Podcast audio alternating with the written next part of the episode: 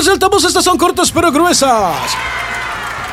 El Frente Cívico Sinaloense clausuró este martes de manera simbólica las oficinas de gestión de la diputada federal morenista Ana Ayala.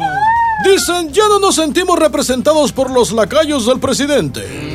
Qué, qué raro porque según el presidente, sus encuestas dicen que a la gente él le sigue pareciendo muy simpático.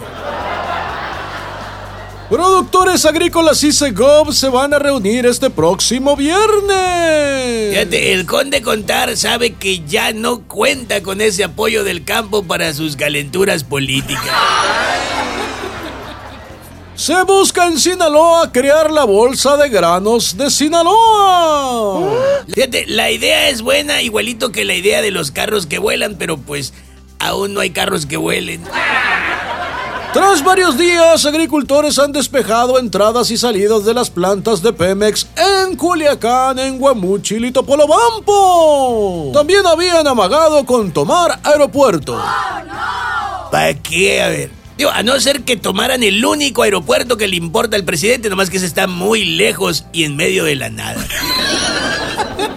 Antier el presidente anunció que le subió el sueldo a los maestros.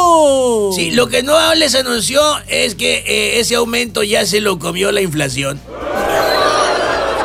O sea que el secretario general del CENTE le aplaudió al presidente hasta casi sangrar, nomás por dejarlos tabla.